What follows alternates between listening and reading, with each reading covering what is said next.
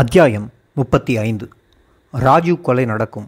முன்கூட்டியே சொன்ன சிஏஏ தெற்காசிய அளவில் தலைவர்கள் யாரேனும் வலிமை பெற்றுவிட்டாலோ அல்லது அவர்கள் தேசத்தை முன்னேற்ற முற்பட்டாலோ சத்தமின்றி அவர்கள் வீழ்த்தப்படுகிறார்கள் அல்லது கொல்லப்பட்டிருக்கிறார்கள். இந்திரா காந்தி ஷேக் முஜிபுர் ரஹ்மான் ஜியாஹுல் ஹக் ஆகியோருக்கு நேர்ந்த கதி தெரியும் தானே ஆழமாக தேடினால் பட்டியல் இன்னும் நீளும். ஸ்ரீபெரும்புத்தூரில் ராஜீவ்காந்தி கொல்லப்படுவதற்கு சில நிமிடங்களுக்கு முன்பாக இரண்டு பெண் பத்திரிகையாளர்களுக்கு அவர் பேட்டியளித்தபோது ராஜீவ்காந்தி சொன்ன வார்த்தைகள் தான் இது. அந்த இரண்டு பேரில் ஒருவர் இந்தியர் மற்றொருவர் அமெரிக்க பெண்மணி. இந்த பெண் பத்திரிகையாளரான நீனா கோபால் யார் தெரியுமா? அப்போது நம் தேசத்தின் ஐபி மத்திய உளவுத்துறையின் டைரக்டராக இருந்த எம் கே நாராயணனின் மருமகள். ராஜீவ் கொலை நடந்தபோது எடுக்கப்பட்ட வீடியோவை ஆய்வு செய்து கொண்டிருக்கிறோம் என சிபிஐக்கும் மத்திய உள்துறைக்கும் கடிதம் எழுதிவிட்டு இன்று வரை அதை ஒப்படைக்காமல் மறைத்து வைத்து கொண்டிருப்பதாக விசாரணை அதிகாரி ரகோத்தமன் குற்றம் சாட்டியிருக்கிறாரே. அந்த எம். கே. நாராயணின் மருமகள். அவ்வளவு வேண்டாம். ராஜீவ்காந்தியின் பாதுகாப்பு குளறுபடிக்கு காரணமானவர்களில் எம். கே. நாராயணனும் ஒருவரென நீதிபதி வர்மா தலைமையிலான நீதி விசாரணையில் சுட்டிக்காட்டி மேல் நடவடிக்கைக்காக பரிந்துரைக்கப்பட்டாரே. அந்த நாராயணனின் மருமகள். நியூயார்க் டைம்ஸ் பத்திரிகையைச் சேர்ந்த மற்றொரு அமெரிக்க பெண் பத்திரிகையாளர் முன்னிலையில் ராஜீவ்காந்தி அளித்த பேட்டி அந்த வார்த்தைகள் பல செய்திகளை உள்ளடக்கியது. அதில் தன் உயிருக்கு ஆபத்து குறிவைக்கப்பட்டிருக்கலாம் என்ற மறைமுக குற்றச்சாட்டு அமெரிக்காவையும் அதன் உளவு நிறுவனமான சிஐஏவையும் சுட்டிக்காட்டியது ஒன்று. மற்றொன்று தனக்கு அந்த ஆபத்து இருப்பதை நான் அறிவேன் என்பதை குறிப்பால் சுட்டிக்காட்டியது. பொதுவாக உளவு நிறுவனங்கள் பத்திரிகையாளர் போர்வையில் வேவு நாசவேலை ஆயுதங்கள் போதைப்பொருள் கடத்தல் சட்டவிரோத பண பரிமாற்றம் அழித்தொழிப்பு என பல வேலைகளில் ஈடுபடுவதுண்டு. சிவராசன் கூட பத்திரிகையாளர் போர்வையில்தான் ஸ்ரீபெரும்புத்தூர் ராஜீவ் கொலை நடவடிக்கையை மேற்கொண்டதாக சிபிஐ சொன்னதை இங்கு கவனத்தில் கொள்ள வேண்டும். அதே இடத்தில் இரு உளவு நிறுவனங்களுடன் நெருக்கமான தொடர்பு வைத்திருக்க சாத்தியமான இரு பெண் நிருபர்கள் உளவியதும் அவர்களிடம் மறைமுகமாக ராஜீவ் தம் உயிருக்குள்ள ஆபத்து குறித்து பேசியதும் நிச்சயம் சாதாரண ஒன்றல்ல. ஏனெனில் மேற்குலக நாடுகளின் சக்தி வாய்ந்த உளவு நிறுவனங்கள் தம்மை குறிவைத்திருக்கிறது என்பதை அவர் நன்றாகவே அறிந்திருந்தார். அத்தகைய உளவு நிறுவனங்கள் முகவர்களின் செயல்பாடுகள் அவருக்கு அத்துப்படி.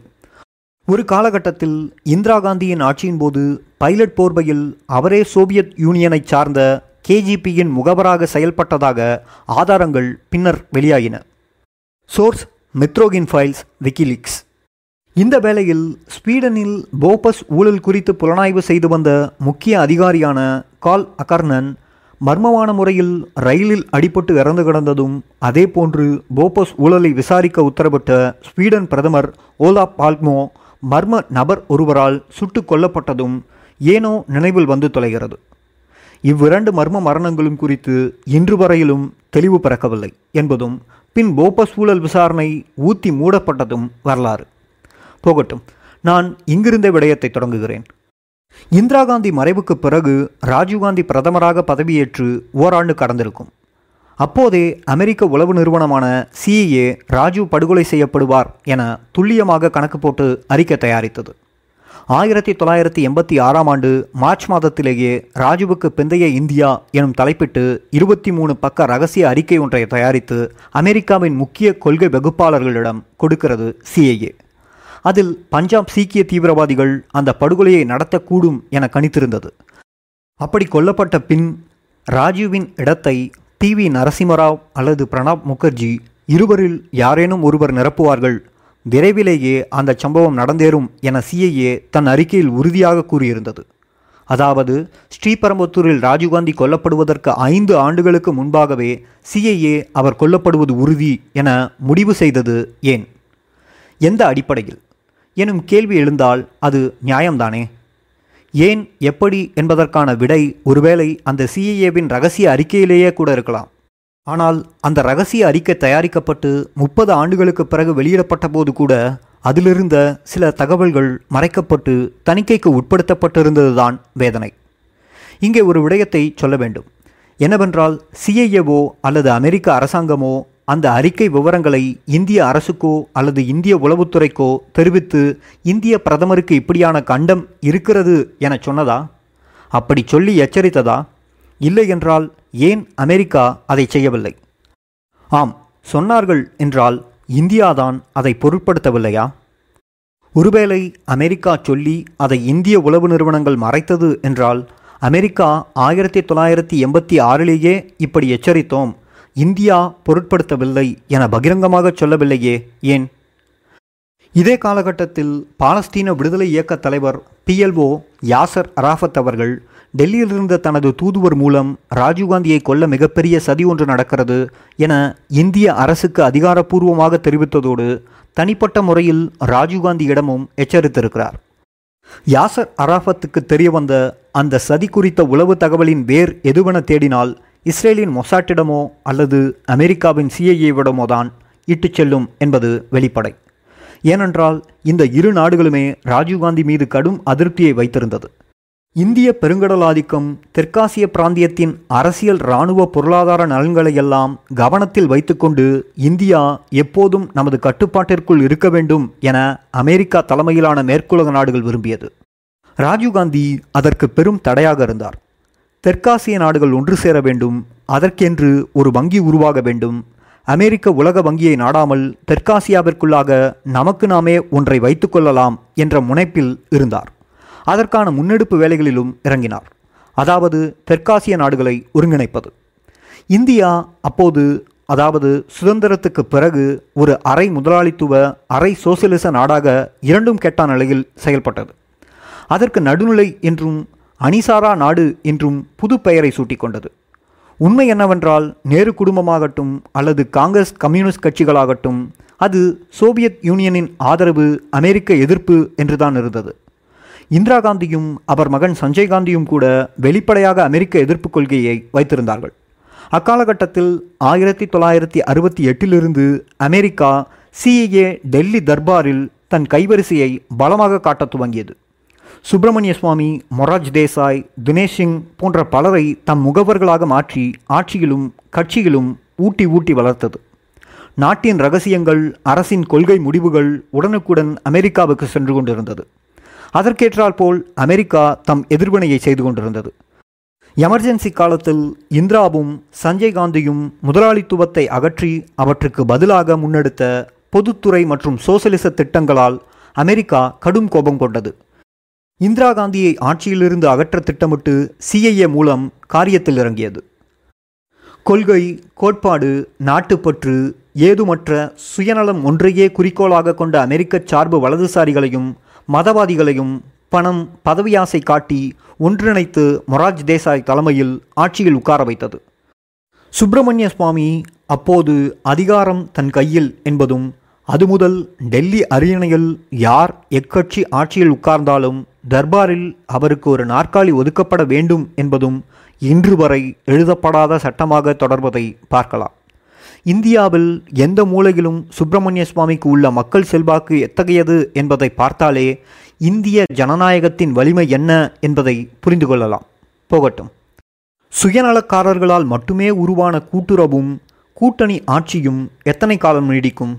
நாற்காலி சண்டையில் மொராஜ் ஆட்சி விரைவிலேயே கலந்து மறு தேர்தல் வந்தது. ராஜீவ்காந்தி மீண்டும் பிரதமரானார். மகன் சஞ்சய் காந்தி நிழல் பிரதமர். ஆனால் ஆட்சியை கைப்பற்றிய இரண்டாண்டிலேயே சஞ்சய் காந்தி மர்மமான முறையில் விமான விபத்தொன்றில் கொல்லப்பட்டார். தொடர்ந்து பிரதமர் இந்திராவும் தமது மெய் பாதுகாவலர்களாலேயே சுட்டுக் கொல்லப்பட்டார். அமெரிக்கா எதிர்பார்த்திருந்த தருணம் வாய்த்துவிட்டது. நரசிம்மராவ் அல்லது பிரணாப் முகர்ஜி நாட்டின் பிரதமராவார் என அமெரிக்கா உள்ளிட்ட பலரும் காத்திருந்த நிலையில்தான் காதும் காதும் வைத்தாற்போல் சட்டென்று உள்ளே நுழைந்த ராஜீவ்காந்தி பிரதமர் பதவியை தனதாக்கி கொண்டார். அது அவரே எதிர்பார்க்காத ஒன்றுதான். போதிய அனுபவமில்லை சுற்றியிருந்த ஆலோசகர்களும் சரியில்லை. இந்த நிலையில் தவறான ஆலோசனைகள் அள்ளி வழங்கப்பட்டது. இங்கே எழுந்தது பிரச்சனை. சொந்த நாட்டிலேயே ஆயிரம் பிரச்சனைகள் சிக்கல்கள் களையப்படாமல் இருக்க அடுத்த வீட்டின் விவகாரத்தில் தேவையில்லாமல் மூக்கை நுழைத்தார். இலங்கை மாலத்தீவு நேபாளம் பாகிஸ்தான் பங்களாதேஷ் ஆப்கானிஸ்தான் என பல நாடுகளின் உள் விவகாரங்களில் தலையிட்டார். சில நாடுகள் அதை விரும்பாத போதிலும் பெரிய மனிதர் போல் ஒழுங்கை நிலைநாட்ட முனைந்தார். உலக ரவுடி அமெரிக்கா அதை ரசிக்குமா என்ன? கொஞ்சமும் ரசிக்கவில்லை. இந்த நாடுகள் எல்லாம் அமெரிக்க ஏகாதிபத்தியத்திற்கு உகந்தவை ஏற்றவை என்று எப்போதோ கணக்கு போட்டு அதற்கேற்ற வகையில் காய் நகர்த்தி வைத்திருந்தது அமெரிக்கா. அதாவது அந்த நாடுகளிலெல்லாம் பாதுகாப்பு பொருளாதார உதவி என்று ஏதோ ஒரு வகையில் தன் ஆட்கள் என வைத்திருந்தது.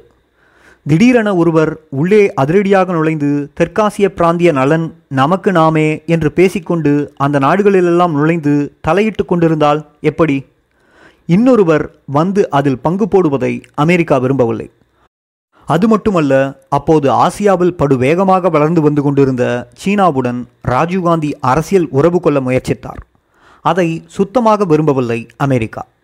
ஏனெனில் என்றேனும் ஒரு நாள் சீனாவிற்கு எதிராக அமெரிக்காவிற்கு முட்டல் என்று வந்தால் அப்போது பசிபிக் இந்திய பெருங்கடல் தெற்காசிய பிராந்தியத்தில் சீனாவிற்கு சமமான இராணுவ சமநிலை உருவாக்க இந்தியாவைத்தான் நம்பியிருந்தது. இந்தியாவின் மனித பெருவளம் தனக்கு உதவியாக இருக்கும் என கணக்கு வைத்திருந்தது. அந்த இந்தியா சீனாவுடன் நட்பா? என்ற அதிருப்தியும் கூடியது. ஆக அமெரிக்கா கண்ணை கசக்கி கொண்டு போட்டு வைத்திருக்கும் ஒரு கணக்கை கனவை திடீரென ஒருவர் நுழைந்து கலைத்து கலங்கடித்து கொண்டிருக்கிறார் என்றால்? இதனாலேயே இந்தியாவில் நேரு குடும்பத்தின் அரசியல் ஆதிக்கத்தை முடிவுக்கு கொண்டு வர அமெரிக்காவும் அதன் சீர்குலைவு அங்கமான சிஐஏவும் தொடர்ந்து பெரும் முயற்சிகள் எடுத்து வந்தது.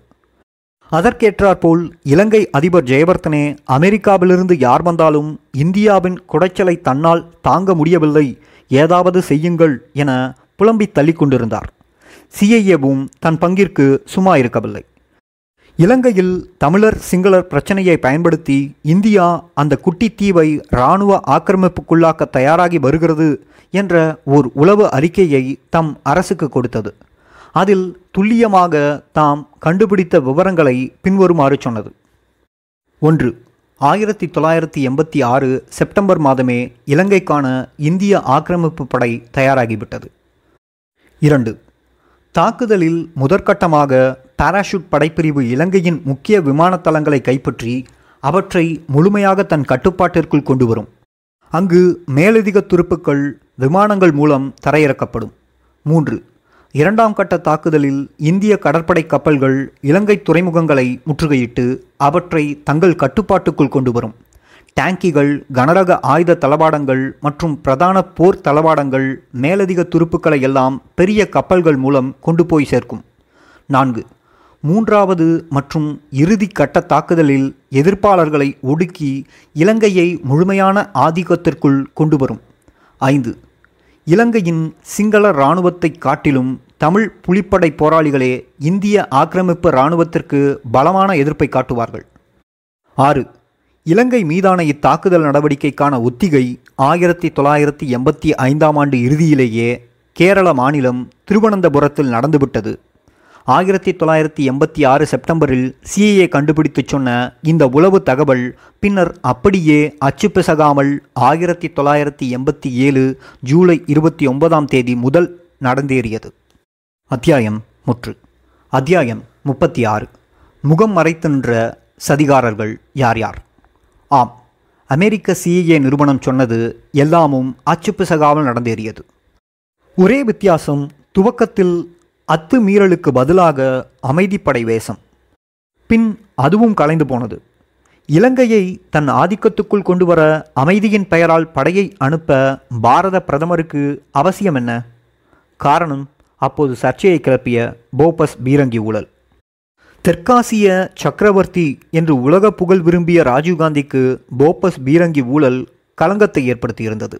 அந்த களங்கத்தை போக்கி உள்நாட்டிலும் வெளிநாட்டிலும் மீண்டும் நல்ல பெயர் வாங்க வேண்டுமென வழியை தேடிக்கொண்டிருந்த போதுதான் அவருடைய தூதுபாடிகளில் சிலரான ரமேஷ் பண்டாரி ஜெயன் தீக்ஷித் ஜெகதீஷ் டைட்லர் போன்றவர்கள் இலங்கையில் அமைதி என்ற துருப்புச்சீட்டை சொன்னார்கள்.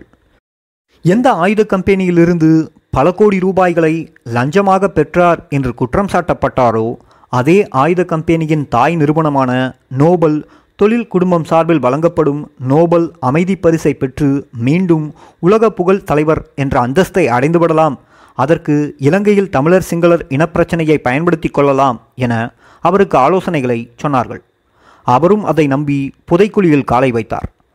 அவசர ஆத்திரத்தில் சுமார் இரண்டு மாதத்திற்குள்ளாக தமிழர் சிங்களர் இருதரப்பையும் நெருக்கி சாம பேத தான தண்டம் எனும் அனைத்து சாணக்கிய உத்திகளையும் பயன்படுத்தி ஜூலை இருபத்தி ஒம்பது ஆயிரத்தி தொள்ளாயிரத்தி எண்பத்தி ஏழில் இலங்கை இந்திய ஒப்பந்தத்தை ஏற்படுத்தினார். நோபல் தொழில் குடும்பம் என்பது நோபல் இண்டஸ்ட்ரீஸ். ஸ்வீடன் நாட்டின் பல்வேறு பயங்கர ஆயுத தயாரிப்பு நிறுவனங்களில் தாய் கம்பெனி. இதன் அறக்கட்டளையே நோபல் அமைதி பரிசை வழங்குகிறது. சாத்தான் வேதம் ஓதுவது இதுதான். கடைசியில் தமிழர் சிங்களர் இருதரப்புமே ராஜீவ்காந்தி கையெழுத்திட்ட இந்த ஒப்பந்தத்தை ஏற்கவில்லை என்பதை காலம் உறக்கச் சொல்லிவிட்டு சென்றது. நோபல் பரிசும் காணல் நீரானது. வேடிக்கை என்னவென்றால் இந்திய இலங்கை அமைதி ஒப்பந்தம் தமிழர் சிங்களர் இனப்பிரச்சனையை தீர்க்கவே உருவாக்கப்பட்டது என்ற இந்தியாவின் கதையை அமெரிக்கா உள்ளிட்ட ஒருவரும் நம்ப தயாராக இல்லை. ஆயிரத்தி தொள்ளாயிரத்தி தொண்ணூற்றி நாலாம் ஆண்டு அப்போது பிரதமராக இருந்த நரசிம்மராவ் ஜெயின் கமிஷனில் இந்த உண்மையை அமலப்படுத்தினார் இந்திய இலங்கை ஒப்பந்தம் இந்தியாவின் கேந்திர அரசியல் இராணுவ நலன்களுக்காகவே உருவாக்கப்பட்டது என பிரமாண வாக்குமூலம் அளித்தார். அதில் என்ன சொல்கிறார் என்றால் ஒப்பந்தத்தின் ஒரு பகுதி மட்டும்தான் தமிழர் சிங்களர் இனப்பிரச்சனை தொடர்பானது. அதில் இன்னொரு பகுதி உண்டு. அது திருவோணமலை துறைமுகம் மற்றும் அதன் அருகிலிருந்த சீனான் வளைகுடாவின் பாரிய எண்ணெய் சேமிப்பு கிடங்குகளின் பயன்பாடு பராமரிப்பு குறித்தது. அவை இந்தியாவின் பாதுகாப்பு சம்பந்தப்பட்டது. எனவே அந்த ஒப்பந்தம் இன்னொரு நாட்டின் உள்விவகாரத்தில் தலையிட்ட செயல் என்பது தவறு என்றார். இதைத்தான் அமெரிக்கா சுமார் பத்து ஆண்டுகளுக்கு முன்பே உணர்ந்துவிட்டதை சிஐஏவின் உளவு தகவல் நமக்கு வெளிச்சம் போட்டு காட்டியது. அதே காலகட்டம் ஆயிரத்தி தொள்ளாயிரத்தி எண்பத்தி எட்டாம் ஆண்டு இந்து மகா சமுத்திரத்தின் குட்டி நாடான மாலத்தீவிலும் ஒரு நாடகத்தை அரங்கேற்றினார் ராஜீவ்காந்தி ராவின் கைக்கூலிகளாக செயல்பட்டவர்களில் இலங்கையைச் சேர்ந்த பிளாட் அமைப்பும் ஒன்று. அந்த இயக்கத்தில் சுமார் அறுபது பேர் மாலத்தீவில் திடீர் தாக்குதலை நடத்தி ஆட்சி கவிழ்ப்பு முயற்சியை மேற்கொண்டார்கள் என்ற காரணம் சொல்லி இந்தியா தனது படைகளை அங்கே அனுப்பி அக்கூலிப்படையினரை கைது செய்தது. திருவனந்தபுர தாக்குதல் ஒத்திகையை மாலத்தீவில் சோதித்து பார்த்த நிகழ்வாக இதனை எடுத்துக்கொள்ளலாம் இதன் மூலம் தெற்காசியா இந்து மகா சமுத்திரத்தின் சக்தி வாய்ந்த பிராந்திய வல்லரசாக இந்தியா தன்னை உலகிற்கு காட்டிக்கொண்டது ஓராண்டு கழிந்து இந்த கபட நாடகத்தை உலகம் புரிந்து கொண்டது. கைது செய்யப்பட்ட சுமார் அறுபது பிளாட் இயக்க போராளிகளையும் இலங்கைக்கு கொண்டு வந்து இந்திய இராணுவ முகாமில் அடைத்து வைத்திருந்தது. சுமார் ஓராண்டு கழித்த பிறகு ரா அவர்களை மீண்டும் தன் பொறுப்பில் ஏற்று ஆயுதங்களை கொடுத்து விடுதலை புலிகளுக்கு எதிராக போரில் பயன்படுத்தியது. வாவுனியா மாவட்டத்தில் புலிகள் நடத்திய ஒரு தாக்குதலின் போது அவர்களில் சிலர் சிறைப்பிடிக்கப்பட்டு விசாரிக்கப்பட்ட போதுதான் உண்மை உலகத்திற்கு தெரிய வந்தது. ராஜீவ்காந்தியின் இதுபோன்ற குழப்பமான உள்நாட்டு வெளிநாட்டு செயல்களால் நாட்டின் நிலைமை படுமோசமாகி வந்தது. காஷ்மீர் சியாக்ஷின் அருணாச்சல பிரதேசம் என அண்டை நாடுகளான பாகிஸ்தான் சீனா எல்லை நெடுகிலும் பதற்றம். இந்திய பெருங்கடல் பிராந்தியத்தில் அமெரிக்காவுடன் போட்டி. பஞ்சாப் காஷ்மீர் வடகிழக்கு மாநிலங்களில் தீவிரவாதம். பீகார் ஆந்திரா மகாராஷ்டிரா ஒரிசா மாநிலங்களில் நக்சலைட்டுகள் பிரச்சனை. நாட்டின் பொருளாதாரம் படுபாதாளத்தில் வீழ்ந்தது. கஜானா வெகு வேகமாக காலியாகி வந்தது. போபஸ் ஊழல் வழக்கிற்கு பதில் சொல்லவே ராஜீவ்காந்திக்கு நேரம் போதவில்லை. ராம்ஜத் மலானி அந்த ஊழலை வெளிக்கொண்டு வந்த பத்திரிகையாளர் சித்ரா சுப்பிரமணியன் போன்றோரும் சில எதிர்க்கட்சி தலைவர்களும் கேள்வி கணைகளால் அவரை நாள்தோறும் வருத்தெடுத்தனர். அமைச்சரவையின் மூத்த மந்திரிகளான வி பி சிங் அருண் நேரு போன்றவர்களே பிரதமர் ராஜீவ்காந்தியை சந்தேகித்து பதவி விளங்கினர் வி பி சிங் ராஜீவ்காந்தியின் கடும் அரசியல் எதிரியாக மாறி ஜனதா தளம் என்ற புதிய கட்சியை தொடங்கினார். தொடர்ந்து நடந்த ஆயிரத்தி தொள்ளாயிரத்தி எண்பத்தி ஒம்பது பொதுத் தேர்தலில் ராஜீவின் போபஸ் ஊழலே பிரதான பேசும் பொருளாகி வி பி சிங் வெற்றி பெற்று பிரதமரானார். காங்கிரஸ் பின்னடைவை சந்தித்தது. ஆயினும் ராஜீவ்காந்தி ஓய்ந்துவிடவில்லை. விபி சிங் ஆட்சியை கவிழ்க்கின்ற தருணம் பார்த்து கொண்டிருந்தார். அத்தருணம் சந்திரசேகர் சுப்பிரமணிய சுவாமி டி என் சேஷன் கூட்டணி வடிவில் வாய்த்தது. ராஜீவ்காந்திக்கும் சந்திரசேகருக்கும் ஏழாம் பொருத்தம். என்றாலும் எதிரிக்கு எதிரி நண்பன் என்ற சாணக்கிய புத்தியின் அடியொற்றி ஜனதா தளத்தை உடைத்தார். சந்திரசேகர் வெறும் அறுபது எம்பிகளுடன் ஆட்சியை அமைத்தார். பெரும்பான்மைக்கு இருநூற்றி எழுபத்தி மூன்று எம்பிக்கள் தேவை. ராஜீவின் காங்கிரஸ் சந்திரசேகர் அமைச்சரவையில் சேராமல் வெளியிலிருந்து ஆதரவு வழங்கியது. அதில் ராஜீவின் கணக்கு என்னவென்றால் கட்சியை சீக்கிரமே இன்னொரு தேர்தலுக்கு தயார்படுத்திவிட்டு நேரம் வரும்போது சந்திரசேகரின் நாற்காலியை கவிழ்ப்பதுதான். சந்திரசேகருக்கும் அது தெரிந்திருந்தது. அவரும் எதிர்வினைக்கு தயாராக மாட்டாரா என்ன? சுப்பிரமணிய சுவாமி போன்ற சக்தி வாய்ந்த அரசியல் முகவர்களை பக்கத்தில் வைத்திருக்கும் போது அவருக்கு என்ன கவலை? அமெரிக்காவிற்கும் இச்சமயத்தில் ராஜீவ் போன்ற நேரு குடும்பத்தினர் ஆதிக்கம் இல்லாத ஓர் அரசு இந்தியாவில் நீடிப்பதே உகந்ததாக இருந்தது. திவாலாகி கொண்டிருந்த நாட்டின் நிதிநிலையை சீர்படுத்த உதவும் சாக்கில் அமெரிக்கா அப்போது சந்திரசேகர் அரசுடன் பேச்சுவார்த்தையை நடத்தி கொண்டிருந்தது. உண்மையில் இந்தியாவில் தனது அரசியல் பொருளாதார மேலாண்மையை நிறுவனமயப்படுத்தும் வேலையை செய்து கொண்டிருந்தது. தனது கட்டுப்பாட்டில் இயங்கிய ஐஎம்எஃப் உலக வங்கி மூலமாக பொருளாதார சீர்திருத்தம் என்ற பெயரில் இந்திய சந்தையை திறந்துவிட பேச்சுவார்த்தை நடந்தது. பிரதமர் சந்திரசேகர் அதற்கு சம்மதித்தார். இவர் தன்னை எப்போதும் ஒரு சோசியலிஸ்ட் என கூறிக்கொண்டவர். ஆனால் வரலாறு அவரை கடைந்தெடுத்த சந்தர்ப்பவாதி என பல நிகழ்வுகளில் பதிவு செய்திருந்தது. இதே வேளையில் ஆயிரத்தி தொள்ளாயிரத்தி தொண்ணூறு இறுதியில் ஈராக் வைத்தை ஆக்கிரமித்திருந்ததால் வளைகுடாவில் போர் மேகங்கள் அதிகரித்தன. ஈராக்கின் அதிபர் சதாம் ஹுசேன் முன்பு அமெரிக்காவின் நெருங்கிய நண்பனாக இருந்து பின் பெரும் சவாலாக உருவெடுத்தவர். சதாமின் ஈராக்கிற்கு எதிராக அமெரிக்கா பல உலக நாடுகளை அணிதிரட்டி நேசப்படை ஒன்றை ஈராக்கின் எல்லையில் குவித்தது. சந்திரசேகர் அமெரிக்க ஆதரவு நிலைப்பாட்டை எடுத்தார். ராஜீவ்காந்தி எதிர்த்தார்.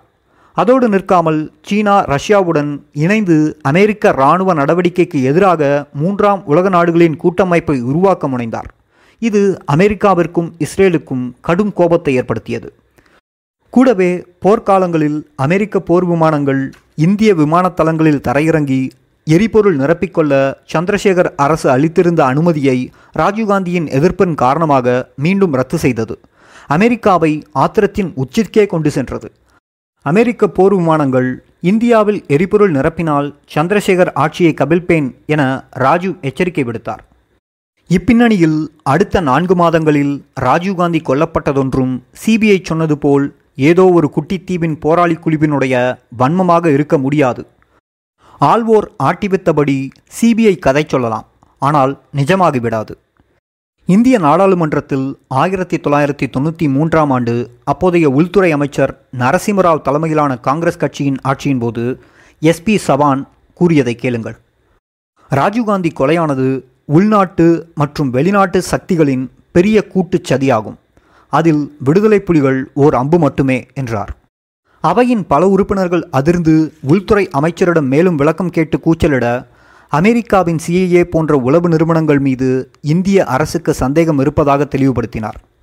ஆக இந்திய அரசுக்கு உண்மை தெரியாமல் இல்லை. ஆனால் அமெரிக்காவையும் அதன் கூட்டாளிகளையும் செத்துப்போன ராஜீவ்காந்திக்காக பகைத்து கொள்ள முடியுமா என்ன? அல்லது அமெரிக்காவை குற்றவாளி கூண்டில் நிறுத்திவிடத்தான் முடியுமா? இழைத்தவர்கள் விடுதலை புலிகளும் அவர்களின் ஆதரவாளர்களும் தான். பழி போட்டு கணக்கை மூடிவிட்டார்கள். சரி சவான் சொன்ன அந்த உள்நாட்டு சக்திகள் யார்? பஞ்சாபின் சீக்கிய தீவிரவாத தலைவர்களுள் ஒருவர் ஜக்சித் சிங் சௌஹான். பிரிட்டன் தலைநகர் லண்டனில் இருந்தார். அங்கிருந்தபடியே நாடு கடந்த காலிஸ்தான் அரசை பிரகடனப்படுத்தியவர். சந்திரசேகர் பிரதமர் பொறுப்பேற்றதும் காங்கிரஸ் ஆட்சியால் உருவான பஞ்சாப் பிரச்சினைக்கு தீர்வு கண்டு புகழ் பெற விரும்பினார். இதற்காக தனது நட்பு வட்டாரத்தில் இருந்த மகன் சேபாதாஸ் சிங் என்பவரை தனது தூதுவராக தேர்ந்தெடுத்து லண்டனில் ஜக்சித் சிங்கை சந்தித்து பேசிவிட்டு வருமாறு அனுப்பினார். அப்பேச்சுவார்த்தையின் போது ஜக்சித் சிங் மகன் சேபாதாஸ் சிங்கிடம் ராஜீவ் தயவில் ஆட்சியில் அமர்ந்திருக்கும் சந்திரசேகரால் காலிஸ்தான் பிரச்சனையை தீர்க்க முடியாதென்றும் ராஜீவ்காந்தியை இல்லாதொழித்து விட்டால் சந்திரசேகர் தமது பிரதமர் பதவியை உறுதிப்படுத்திக் கொள்ளலாம் காலிஸ்தான் கனவும் நிறைவேறும் என்று கூறியிருக்கிறார். தொடர்ந்து அதற்கான திட்டமும் தம்மிடம் உள்ளது. அதற்கு சந்திராசாமி நிதியுதவி செய்வார் என்றும் கூறியுள்ளார் ஜக்சித் சிங். அதிர்ச்சி தரும் இத்தகவலை நீதிபதி ஜெயின் முன்பாக சாட்சியமாக வெளியிட்டார் மகன் சேவாதாஸ் சிங். டெல்லி திரும்பி பிரதமர் சந்திரசேகரிடம் பேச்சுவார்த்தை விவரங்களை கூறியபோது ராஜீவ்காந்தி கொலை சதி குறித்த விஷயத்தையும் தெரிவித்ததாக நீதிபதியிடம் சொன்னார்.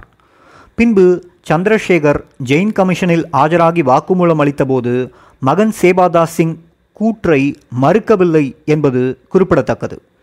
இச்சந்தர்ப்பத்தில் சந்திரசேகர் ஆட்சி கவிழ்ப்புக்கு காரணமாக இருந்த வேவு பார்த்த விவகாரத்தை நினைவு கூர்வது பொருத்தமாக இருக்கும். விபி சிங் ஆட்சியை கவிழ்த்துவிட்டு பிரதமர் நாற்காலியை கைப்பற்றிய சந்திரசேகரின் ஆட்சி மூன்று மாதமே ஆன நிலையில் ராஜீவ்காந்தியை உளவு பார்த்த விவகாரம் இந்திய அரசியலை உலுக்கியது. ஆயிரத்தி தொள்ளாயிரத்தி தொண்ணூற்றி ஓராம் ஆண்டு பிப்ரவரி மாதத்தில் ராஜீவ்காந்தியின் வீடு மற்றும் அலுவலகம் முன்பு சில மர்ம மனிதர்கள் நடமாட்டம் அவதானிக்கப்பட்டிருக்கிறது. அப்படி நடமாடிய சிவில் உடை அணிந்த இரு நபர்களை அங்கு பாதுகாப்பிற்கு நின்றிருந்த டெல்லி போலீசார் கைது செய்து விசாரித்தபோது அவர்கள் பக்கத்து மாநிலமான ஹரியானா போலீஸின் சிஐடி பிரிவைச் சேர்ந்தவர்கள் என தெரிய வந்திருக்கிறது அத்தியாயம் முற்று.